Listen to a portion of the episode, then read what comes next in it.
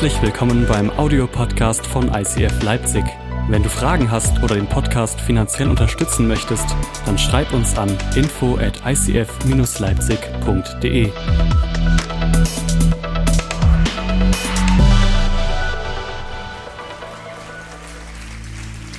Aaron, deine Spezi kriegst du nachher ausgegeben.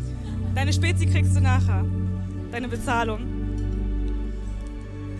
Ey, es ist mega cool, äh, hier stehen zu dürfen und heute wieder predigen zu dürfen. Ähm, ich bin heute sogar mit iPad und nicht mit Papier. Das habe ich mir bei Mediastore ausgeliehen und eben noch meine Notizen transferiert. Genau, ey, ist voll cool. Ähm, wir haben das erste Mal heute wieder warmes Wetter. Ich freue mich extrem auf den Sommer. Ähm, ich liebe auf jeden Fall Urlaub am Meer. Ich glaube nicht, dass es dieses Jahr was wird, aber mal schauen. ja, Esther versucht mich noch zu überreden, mit ihr nach Bali zu fliegen. Mal gucken, was der Herr für einen Segen schenkt. Ähm, genau, hey, ich möchte euch in eine witzige Story mit reinnehmen von der ICF Conference. Und zwar ähm, hatte ich die Ehre, wir haben dann so Church Training Days und da dürfen wir, äh, da gibt's Workshops, wo man was lernen kann über alle möglichen Bereiche in der Kirche. Und ich habe einen Workshop zu geben, gegeben zum Thema Social Media, dreimal, zweimal auf Deutsch, einmal Englisch. Und es war mega cool, 70 Leute waren da. Und, ähm, und ich habe das gestern an meinen Schwestern erzählt und dann fragt mich die Sina, hey, worüber hast du denn ähm, ähm, gesprochen. Und ich so, ja, ich, voll innovativ über die drei Cs. Die drei Cs im Social Media. Und zwar über Content, Quality und Consistency. ja, genau, das ist mir nie aufgefallen. Quality wird nicht mit C geschrieben, okay? Das heißt, mein ganzer Workshop, alles, was ich erzählt habe, war eigentlich eine komplette, kompletter Reinfall. Und ich habe mich die ganze Zeit gewundert, warum die Leute mich so komisch anschauen. Und keiner hat was gesagt. Und ja, die drei Cs, Content, Quality und Consistency. Ähm, ich hätte es mal in meine Präsentation reinnehmen sollen, weil Chrissy hat die Korrektur gelesen, da wäre es vielleicht noch aufgefallen. Aber vor allem kam danach noch jemand auf mich zu und meinte so, die drei Cs voll geil, kann ich mir jetzt echt gut merken. Und jetzt denke ich so, hä? Bist genauso schlau wie ich, oder wie? genau, so viel dazu. Dann das andere, wo ich euch mit reinnehmen möchte. Hey, wir haben letzte Woche ähm, erzählt, dass René und Deborah aufgrund Renés gesundheitlicher Situation einfach auf unbestimmte Zeit in Auszeit sind und wir möchten sie so krass unterstützen, wie wir nur können als Kirche. Und das äh, Beste, was wir dafür können, tun können, ist für sie zu beten. Und deswegen haben wir einfach gedacht, wir starten eine Kampagne, wo wir alle gemeinsam jeden Tag für René und Deborah beten. Deswegen bitte ich euch jetzt mal alle, euer Handy rauszuholen und eure Wecker-App zu öffnen. Genau, und ihr dürft jetzt alle euren Wecker einstellen auf 17.30 Uhr mit der Beschreibung für Wagners Beten. Okay, ich find's mega cool. Hey, wenn dein Wecker um 17.30 Uhr klingelt, jeden Tag diese Woche, lass uns gemeinsam einfach ein kurzes Gebet für Wagners beten. Wenn du Zeit hast, setz dich eine halbe Stunde hin und reden ein richtiges Powergebet Richtung Himmel und lass uns die Mauern einreißen, die der Teufel da aufgebaut hat und der Krankheit sagen, wo es wirklich lang geht, okay? Also lasst uns äh, gemeinsam für Wagners beten, jeden Tag um 17.30 Uhr ab heute. Ich finde es richtig gut. Wir haben es extra gesagt, hey, lasst uns eine gemeinsame Zeit finden, wo wir das machen, ähm, um den Himmel auf einmal zu stürmen, okay? Weil zusammen haben wir mehr Power. Genau, und damit kommen wir jetzt auch schon zur Predigt. Ähm, David hat mich gefragt, ob ich heute predigen möchte und er hat gesagt, hey Diana, du darfst dir komplett frei auswählen, welches Thema du wählen darfst. Und ich dachte so, okay, äh, pff, die Bibel ist voll mit Sachen, über die man predigen kann. Und ich bin so ein Typ, wenn ich weiß, dass ich irgendwie was machen muss, zu einem Event gehe oder so, das allererste, was ich mache, ist, mein, der erste Gedanke, ist vielleicht oberflächlich, don't judge me, ist aber wahr, ist, was ziehe ich da wohl an, okay? Vielleicht geht's dir auch so. Und mein Gedanke war, 2. Juni predigen, was ziehe ich da wohl an? Und dann habe ich gedacht, Genius, ich verbinde mein Predigtthema mit dem, was ich anhabe. Also habe ich gesagt, ich ziehe heute das Thema an, I am all in. Und deswegen ist das Predigtthema heute, I am all in, okay? Hier meine Socken, 100%, okay? 100% mit Jesus unterwegs, I am all in. Ähm, vielleicht kommt einem das Ganze bekannt vor. Ich habe äh, Good Natured aus Dresden, dieses christliche Modelabel, gefragt, yo, wollt ihr meine Predigt sponsern am Sonntag?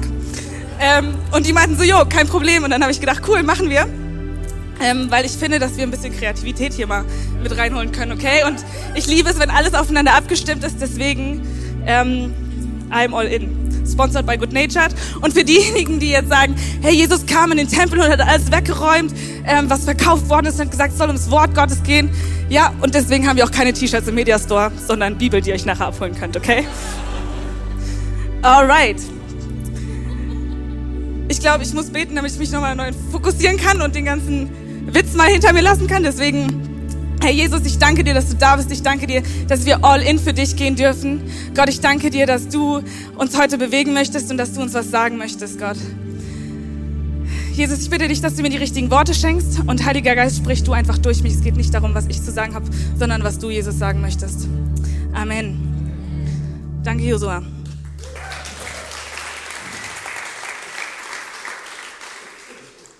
Genau, ich möchte euch reinnehmen heute in die Geschichte von Esther. Da freut sich jemand. Uh, nice. und zwar Esther hat ein ganzes Buch in der Bibel äh, bekommen. Ähm, Im Alten Testament sind zehn Kapitel. Kann ich euch mega empfehlen, euch das mal durchzulesen. Es ist voller Intrigen, ähm, Betrug und äh, ein richtiger, richtig entertaining, richtig ähm, genau spannend. Und Esther finde ich auch cool, weil es mal eine Frau ist in der Bibel, die auch echt was zu sagen hatte. Und das Krasse ist tatsächlich, dass in dem Buch Esther kein einziges Mal das Wort Gott vorkommt. Und deswegen wurde sogar ganz lange diskutiert in der christlichen Welt, ob dieses Buch überhaupt in die Bibel gehört. Und es wird auch nicht viel drüber gepredigt. Aber, ganz kurz vorweg, wir haben im Mediastore tatsächlich das Buch Esther von Leo Bigger. Das heißt, das könnt ihr euch gerne holen, ähm, tiefer reingehen. Ich habe es tatsächlich nicht benutzt für diese Predigt, weil ähm, ich es verpasst habe, mir zu kaufen. Ähm, aber ich glaube, da steckt bestimmt noch ganz viel drin, um einfach tiefer in dieses Thema reinzugehen. Genau, ganz kurz zu Esther. Wer war Esther? Was, was macht sie aus? Esther hat gelebt circa 450 vor Christus. Ähm, und sie war Jüdin im Reich der Persier. Das war ein Riesenreich. Die Bibel sagt von irgendwie Ägypten, Indien. Riesen, riesengroß. Ich bin da jetzt nicht so der Geschichtsfreak, deswegen kann ich euch da keine Details mehr zu sagen, aber es ist ja auch gar nicht so wichtig. Esther war eine junge Jüdin, die zu der Zeit gelebt hat und sie war ähm, ein Waisenkind, die unter die mit ihrem Pflegevater, ihr Cousin Mordechai, aufgewachsen ist. Und Esther stand irgendwann in ihrem Leben an dem Punkt, wo sie sagen musste, ich gehe all in oder ich gehe nicht all in. Und ich finde es ganz interessant, ähm, wie, sie, wie sie darauf gekommen ist und, und diese Story, wie die das einfach zeigt.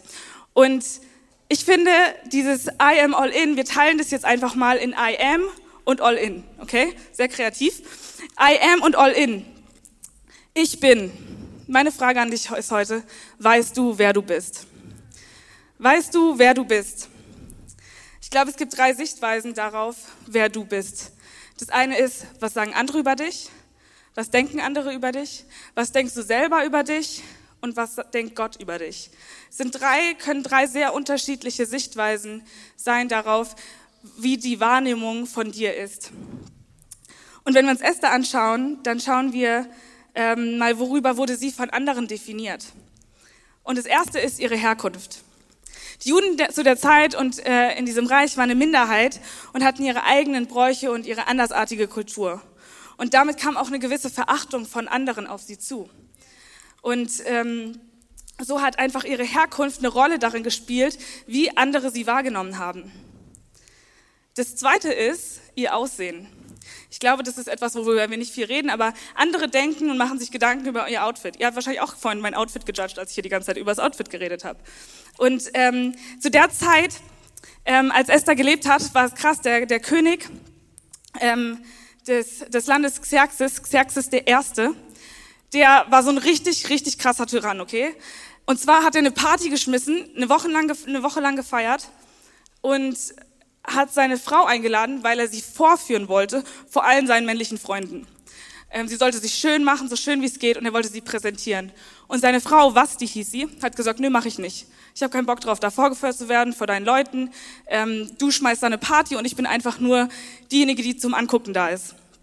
Und hat er gesagt, okay, dann schmeiße ich dich raus, ich will dich nicht mehr als Frau haben. Okay, und das hat was riesengroßes aufgewühlt in dem ganzen Land weil der König tatsächlich ein Gesetz erlassen hat, ähm, was, wie man mit Frauen umgehen soll. Und da ging es halt ums Aussehen einerseits und andererseits auch um das Geschlecht. Der König ähm, sagt dann, nachdem er, was die seine Frau praktisch gesagt hat, nee, das mache ich nicht, sagt er in Esther 1, Vers 19, ähm, wenn es dem König gefällt, möge er in einem Erlass verkünden, dass Königin Vasti nie mehr zu ihm kommen darf. Dieser Befehl muss Teil der Gesetze der Meder und Perser werden, damit er nicht mehr rückgängig gemacht werden kann. Der König sollte eine andere Frau zur Königin erwählen, die sich dafür als würdig erweist. Wenn man diesen Erlass im ganzen Reich bekannt gibt, werden alle Frauen ihre Männer achten, in den einfachen wie in den vornehmen Familien. Dieser Vorschlag gefiel dem König und seinen Fürsten. Wie Memuchan geraten hatte, schickte Xerxes einen Erlass in alle Provinzen seines Reiches. Jede Volksgruppe erhielt das Schreiben in ihrer eigenen Schrift und Sprache. So wollte der König dafür sorgen, dass jeder Mann in seinem Haus das Sagen hatte. Außerdem ordnete er an, in jeder Familie solle die Sprache des Mannes gesprochen werden. Also richtig krass. Es scheint so, vorher waren irgendwie Mann und Frau gleichberechtigt und plötzlich sagt der König, wisst ihr was, nö, meine Frau achtet mich nicht, deswegen wird jetzt ein Gesetz erlassen. Und bei den Persern war es damals so, dass wenn ein Gesetz erlassen wurde, dann durfte nie wieder ein Gesetz erlassen werden, was dieses Gesetz ungültig macht. Weil der Ansicht war, dass der König wie Gott ist und Gott ändert ja seine Meinung nicht. Okay? Das heißt, es wurde dieses Gesetz erlassen, wie mit der Frau umzugehen hat. Das heißt, es das Geschlecht hat eine Rolle gespielt, einfach in ihrer Gesellschaft durch das, ähm, welche Gesetze es einfach gab. Und jetzt ist der König auf der Suche nach einer neuen Frau. Er lässt seine Männer das ganze Land durchsuchen nach einer Frau, die schön genug und seinen Ansprüchen gerecht wird. Und dann lesen wir in Esther 2, Vers 8 bis 9. Als nun der Erlass des Königs verkündet würde, brachte man viele Mädchen in die Residenz Susa, wo Hegai sich um sie kümmerte, der die Verantwortung für den königlichen Harem hatte. Auch Esther war unter ihnen. Sie gefiel Hegai ganz besonders und gewann seine Gunst. Er versorgte sie mit den besten Schönheitsmitteln und mit den gesündesten Speisen. Dann gab er ihr sieben ausgewählte Dienerinnen aus dem Königspalast und wies ihr die schönsten Räume des Harems zu. Vor der Begegnung mit König Xerxes pflegten sich die Mädchen sechs Monate lang mit Myrrenöl und sechs Monate mit Balsamöl und anderen Schönheitsmitteln, so wie es vorgeschrieben war. Jedes Mädchen, das an der Reihe war, vor dem König zu erscheinen, konnte sich selbst in Harem Kleider und Schmuck aussuchen. Genau, Esther wurde definiert durch ihre Herkunft, für ihr Aussehen. Nur wegen ihrer Schönheit wurde sie praktisch damit reingenommen. Ihr Geschlecht. Und ich weiß nicht, ob das so cool ist, einzig und allein darüber bewertet zu werden. Es ist nichts, was eigentlich Esther ausgemacht hat. Jüdin, ihre Herkunft, ihr Geschlecht, eine Frau kann sie auch nichts dafür, schön geboren und vor allem, ganz ehrlich, wir hatten sechs Monate Zeit, sich mit dem einen Öl zu behandeln und sechs Monate mit dem anderen. Also, ich glaube, ich würde auch anders aussehen, ne? nee, ohne Witz, Esther wurde von anderen einfach komplett oberflächlich definiert.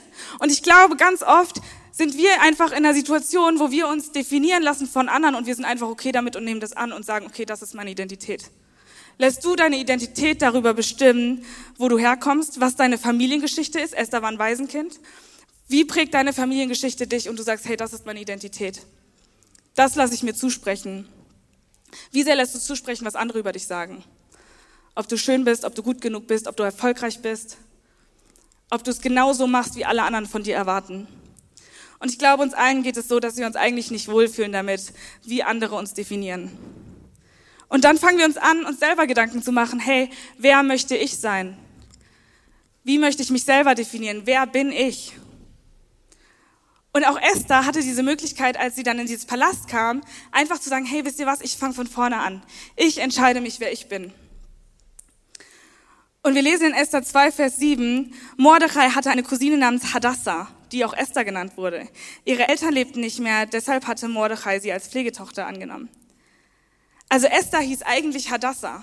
Und ich frage mich ganz ehrlich, an welchem Punkt in ihrem Leben hat Hadassah entschieden, dass sie Esther heißen müsste? Vielleicht war es sogar an dem Punkt, wo die Männer des Königs durch die Stadt liefen und einfach Frauen gesucht werden, weil sie als Jüdin würde ja eigentlich gar nicht in Frage kommen. Und meine Interpretation ist einfach, dass Esther gar nicht in diese jüdische Herkunft passen wollte, weil sie gesagt hat, hey, das definiert mich zu sehr, ich bin zu sehr davon abhängig, was andere über mich denken und nur weil ich Jüdin bin, bringt es einfach einen Haufen Konsequenzen mit sich und ich habe da keine Lust mehr drauf. Deswegen nenne ich mich jetzt Esther. Und deswegen lesen wir auch in Esther 2, Vers 10, ihre jüdische Abstammung verschwieg Esther. So hatte es ihr Mordechai eingeschärft. Mordechai kam jeden Tag zum Hof des Harems, um zu erfahren, ob es ihr gut ging und was man mit ihr vorhatte. Und für mich ist das auch das perfekte Beispiel dafür, dass wir ganz oft Menschen, die in unser Leben reinsprechen lassen dürfen, dass sie uns sagen, hey, ich glaube, dass du das bist und dass du das sein sollst und wir nehmen es einfach an. Esther war nicht, hat es nicht ganz allein entschieden, sondern ihr Pflegevater hat einfach gesagt, hey, ich glaube, es ist besser, wenn du nicht sagst, dass du Jüdin bist. Und sie hat gesagt, okay, du bist mir wichtig, deswegen nehme ich das an. Und meine Frage an dich ist, sprechen Menschen dir zu, wer du bist und lässt du Menschen auch mitreden oder fragst du eigentlich Gott, wer bin ich? Fragst du Gott, wer bin ich? Oder sagst du, hey, meine Eltern haben gesagt, ich kann das gut, ich bin, ich bin diejenige. Mein Leiter hat gesagt, ich sollte das und das tun. René hat gesagt, Diana, du solltest predigen und deswegen predige ich. Nee, ich muss das mit Gott klären. Ich muss das mit Gott klären. Gott, was sagt Gott, wer ich bin? Natürlich ist es wichtig, dass Menschen unser Leben sprechen, aber hey, prüfst du das? Prüfst du das mit Gott? Und jetzt ist die Frage, was sagte Gott über Esther? Was sagt Gott über Esther? Und warum ist es wichtig, was Gott sagt? Ich bin. Ich musste sofort daran denken, im Alten Testament sagt Gott einmal über sich selbst, ich bin der ich bin. Aha, okay. Also ich glaube, wir alle definieren uns über irgendwelche Sachen. Ich bin Diana, ich bin 24 Jahre alt, ich komme aus Worms, ähm, habe Afrikanistik studiert und äh, stehe hier auf der Bühne und arbeite im ICF Leipzig. Das bin ich. Nee, das ist, was ich mache und wo ich herkomme. Das ist nicht, wer ich bin. Und wie soll Gott sich selber beschreiben, wenn Gott sagt, ich bin der ich bin, ich bin alles. Wenn ich nichts, dann bin ich alles. Da, wo nichts ist, bin ich. Da, wo du nicht weißt, wer ich bin, da bin ich. Da. Gott ist alles. Gott ist, Gott ist das einzige, wo, dieses einzige Normal. wir vergleichen uns ganz oft mit anderen und sagen, ich bin im Vergleich nämlich zu wer ist der andere. Ich bin schön im Vergleich zu dem, ich bin stark, ich bin mutig, ich bin ängstlich. Immer im Vergleich zu dem, was ist denn das Normal? Was ist unser Normal? Und ich glaube, unsere Kultur und unsere Gesellschaft entscheiden darüber, was normal ist. Und wir sagen einfach, ja, okay, ist halt so. Nee, ist halt nicht so. Gott ist normal. Ich bin der ich bin. Gott sollte unser Standard sein. Das ist das Normale und das ist damit, was wir vergleichen. Und deswegen ist es so wichtig, dass wir uns anschauen, hey, was Gott, denkt Gott über dich? Wer bist du? Nicht, was denkt Priscilla über mich, nicht, was denkt Chrissy über mich, nicht, was, was denke ich über selbst über mich. Wie oft checken wir eigentlich, dass unsere eigenen Emotionen komplett daneben sind? Wir sagen, wir reden uns Sachen ein und eigentlich merken wir, hey, das sind gar, gar nicht die Wahrheit. Nur weil ich mir sage, das bin ich, heißt das noch lange nicht, dass ich das bin. Aber was ist dann mein Normal? Mein Normal ist das, wo Gott sagt, ich bin, der ich bin. Du bist. Was sagt Gott über Esther? Esther war Jüdin und das war tatsächlich eine von Gott gegebene Identität. Jetzt fragt sich, hä, vielleicht warum? Ich bin, ich bin deutsch und deswegen ist das meine gottgegebene Identität. Nee, das ist nochmal was anderes. Jüdin zu sein hatte eine ganz besondere Stellung ähm, früher und eigentlich auch noch heute. Weil das Ding ist, dass, dass Gott hat Abraham, dem Stammvater der Juden, ganz viele Versprechen für das Volk der Juden gegeben. Und die, die sind einfach verbunden damit, mit ihrer Identität in Esther, ob sie das will oder nicht. Okay, das sind Versprechen, wie das Gott gesagt hat, hey, ich werde die Juden zu einem großen Volk machen und der Messias wird von den Juden kommen. Das sind Sachen, die haben was mit der Identität von Esther zu tun. Wisst ihr warum? Weil als Esther dann eine Frau des Königs wurde, König Xerxes, war eine blöde Situation mit Mordechai, ihrem Pflegevater. Er hat sich nicht verbeugt vor einem der höchsten Männer des Mannes.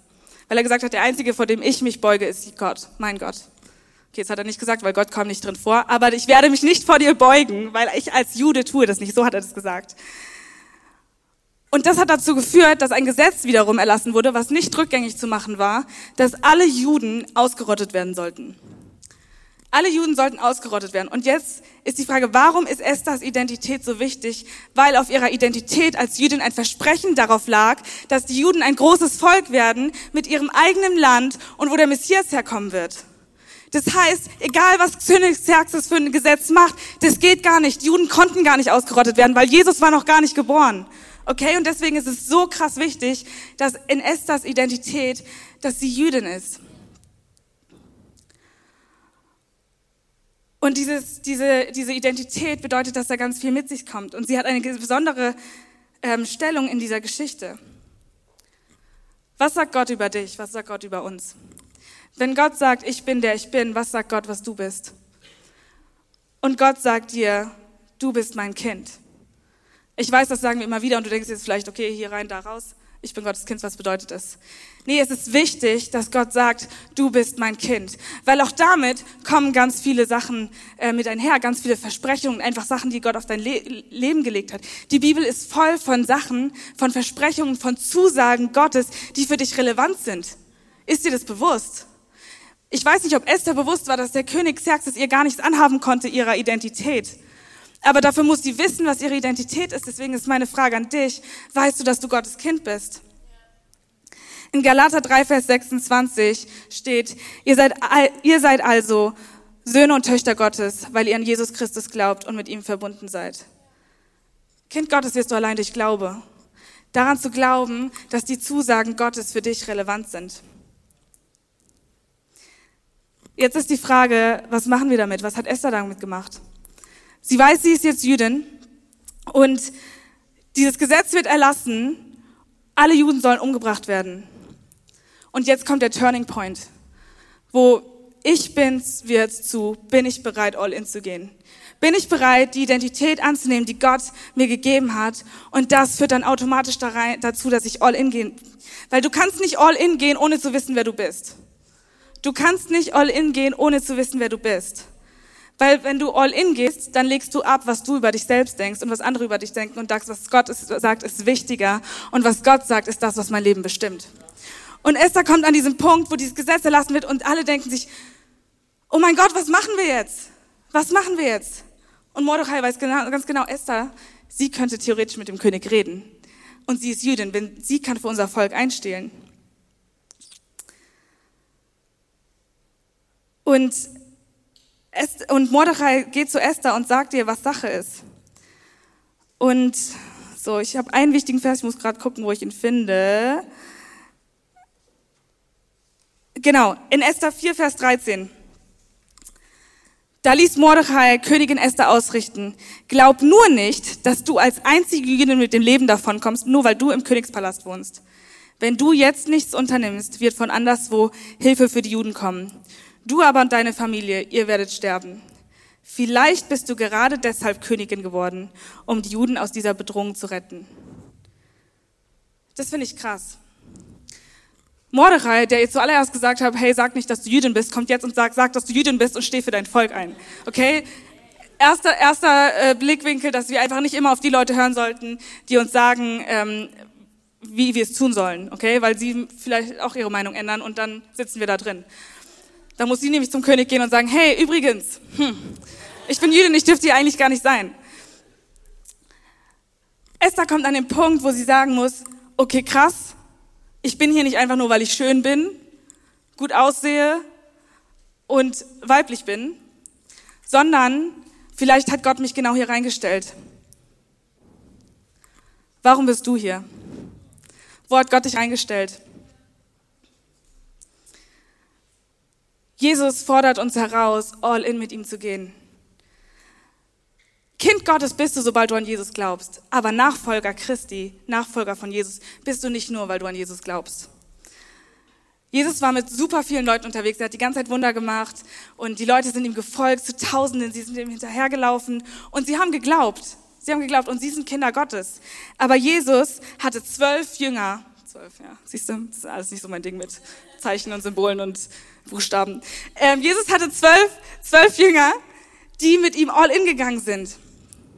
Jesus hat zu ihnen gesagt, in, oh, ich bin komplett ohne mein Skript durcheinander hier. Ja, danke.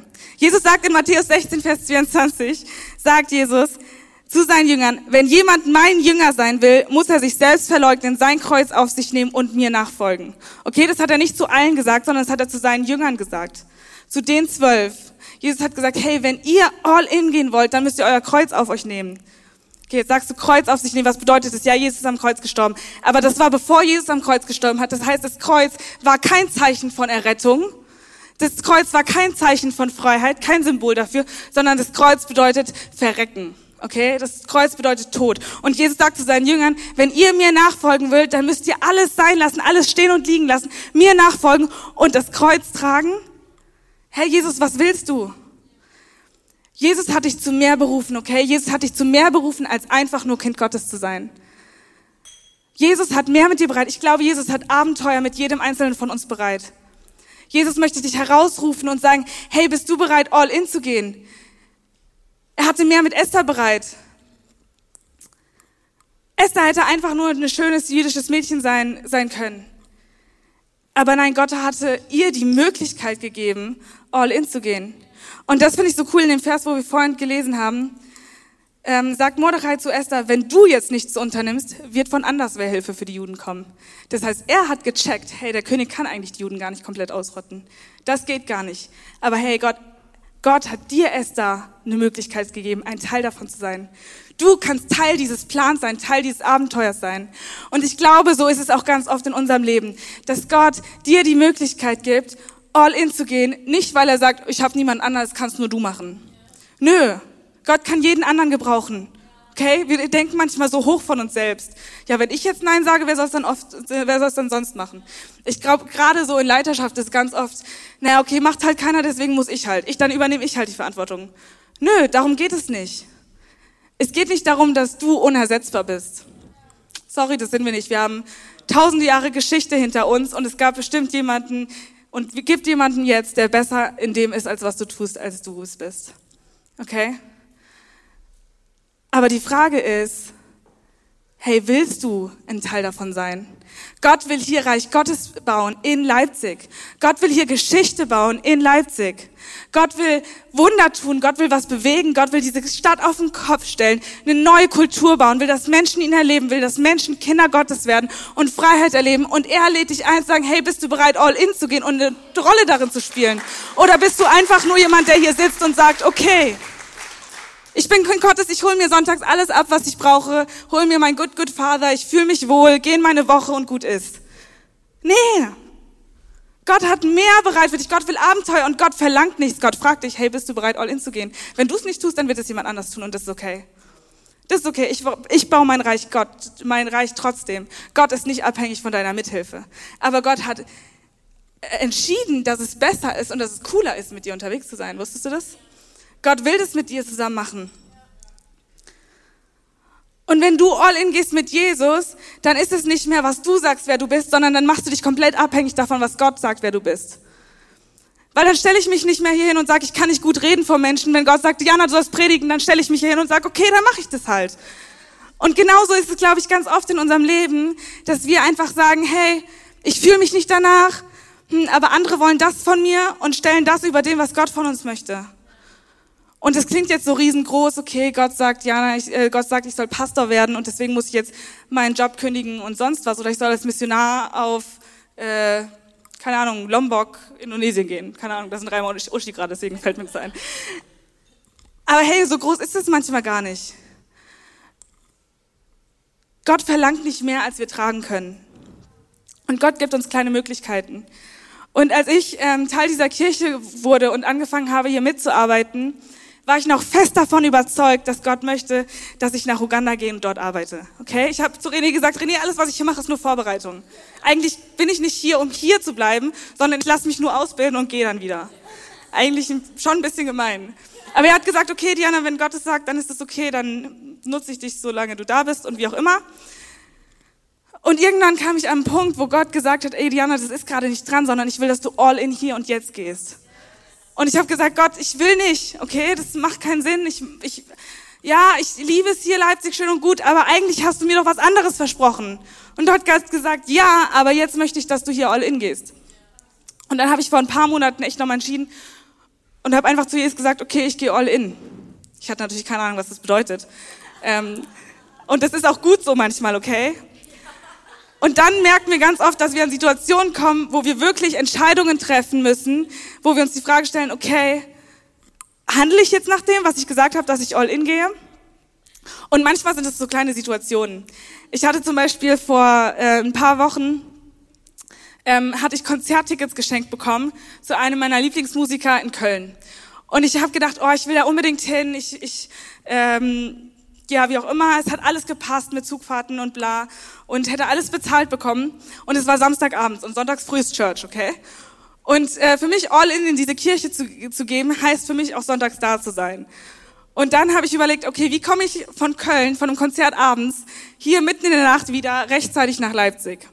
Habe ich mir Flüge rausgesucht und bla und es hat alles sah gut aus. Und dann kam plötzlich die Anfrage aus Dresden, hey Diana, kannst du in Dresden MC machen? Wir haben niemanden. Ich so, oh nee, bitte, bitte nicht, okay? Und ich habe versucht, alles rumzuschieben, habe mit Dana gesprochen, mit Aaron, hey, können wir irgendwie was drehen? Und es ging alles nicht. Und dann habe ich gedacht, okay, ich mache MC, ich komme dann morgen früh um neun am Flughafen an, dann passt es schon.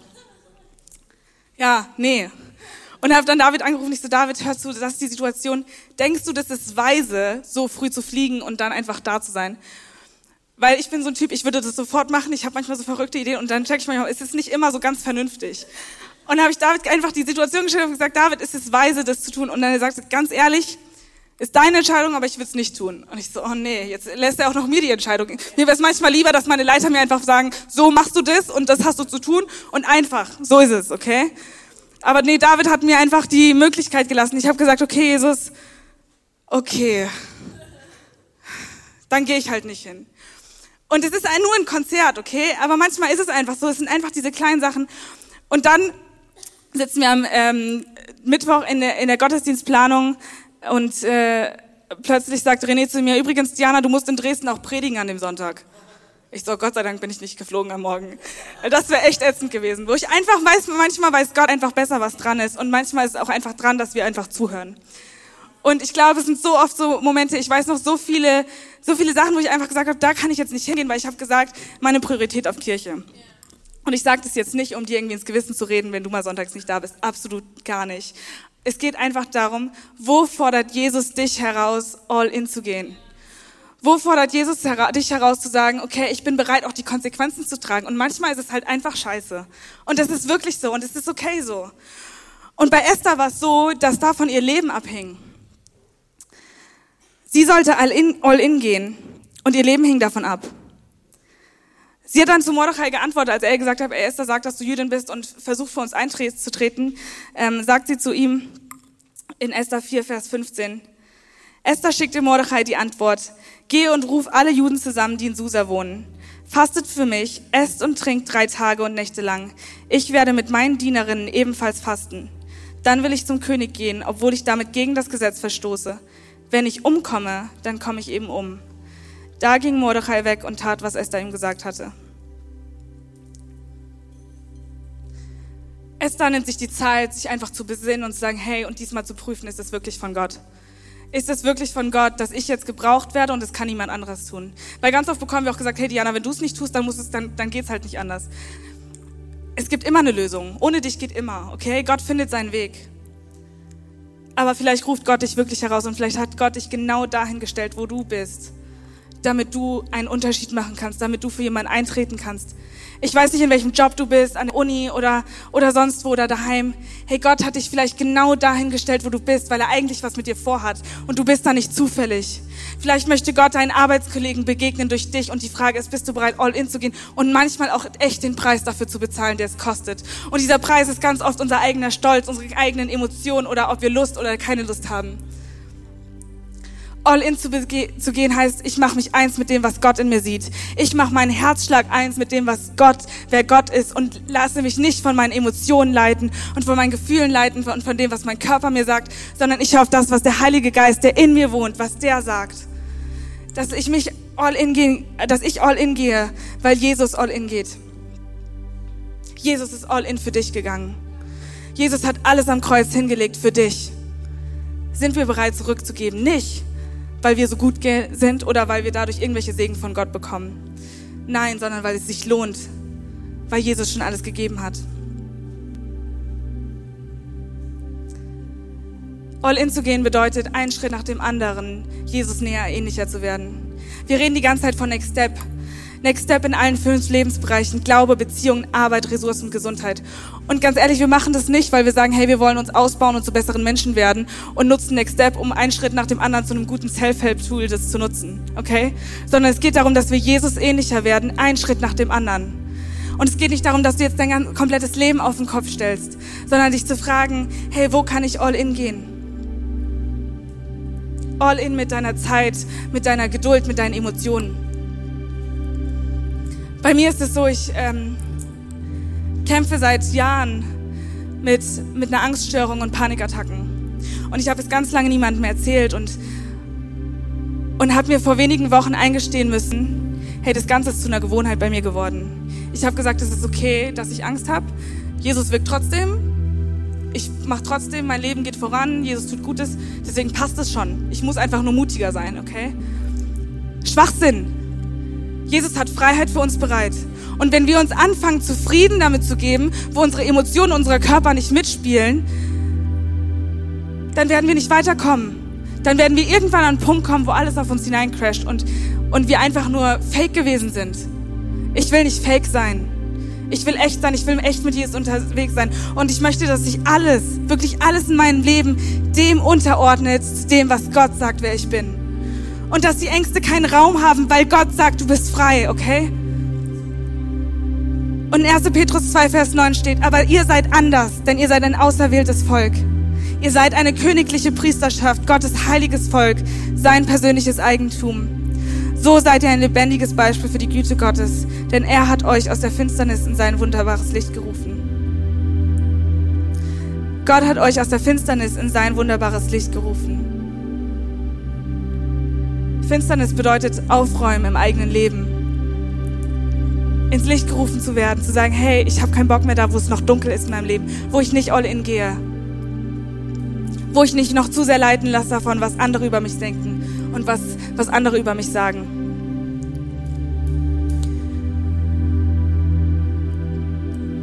Esther hat sich entschieden, zum König zu gehen und zu sagen, hey, ich bin Jüdin und ich will nicht, dass du mein Volk ausrottest. Und damals war es so, wenn sie zum, zum König gegangen ist, ohne eingeladen zu werden, dann hätte sie dafür umgebracht werden können. Deswegen wegen sagt sie, ob ich umkomme oder nicht, ist es im Endeffekt Gottes Ding jetzt.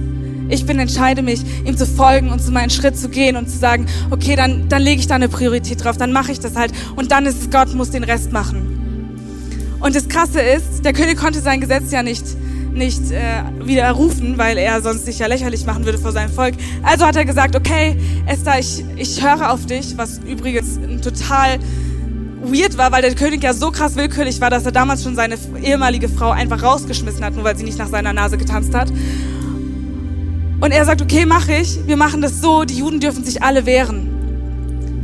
Sie dürfen zwar angegriffen werden, aber sie dürfen sich wehren, okay? Und das war halt ein kleines Gemetzel, aber hey, die Juden haben überlebt.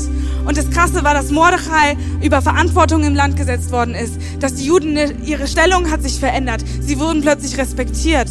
Sie wurden anders behandelt. Und von sie sind ein Nichts sind, sie sind ein, ein wichtiger Teil unserer Gesellschaft geworden. Alles nur, weil Esther gesagt hat, okay, ich weiß, wer ich bin und ich lasse mich darauf ein und höre auf das, was Gott sagt, wer ich bin. Lass uns gemeinsam aufstehen.